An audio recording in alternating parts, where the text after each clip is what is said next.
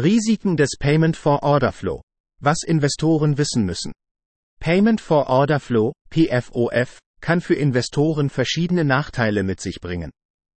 Nachdem ein Vorteil, kostenloser Handel, bereits einigen bekannt sein sollte, werden wir uns in diesem Blogartikel mit den Herausforderungen und Bedenken im Zusammenhang mit PFOF auseinandersetzen. Nachteile von PFOF Interessenkonflikt.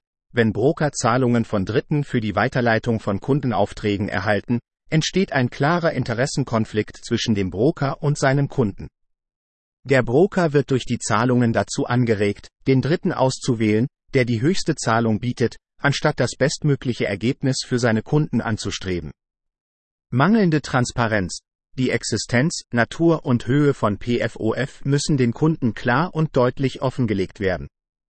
Es ist wichtig, dass Kunden vorab und im Nachhinein über alle Kosten und Gebühren informiert werden, die mit dem Service und den Finanzinstrumenten verbunden sind. Dies schließt auch Informationen über implizite Kosten und Zahlungen von Dritten ein. Fehlendes Kostenbewusstsein.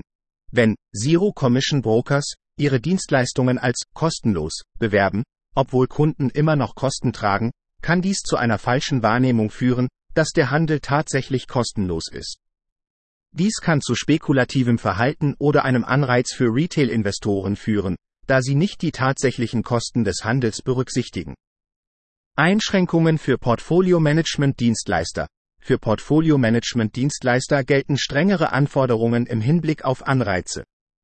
Diese Unternehmen dürfen keine Anreize, außer geringfügigen nicht monetären Vorteilen, im Zusammenhang mit der Erbringung dieser Dienstleistungen annehmen und behalten. Fazit Es ist wichtig zu beachten, dass die Europäische Wertpapier- und Marktaufsichtsbehörde, ESMA, Bedenken hinsichtlich PFOF und bestimmter Praktiken von Zero Commission Brokers geäußert hat. Weitere Informationen zu den genannten Nachteilen und den regulatorischen Anforderungen finden Sie in der offiziellen öffentlichen Erklärung der ESMA.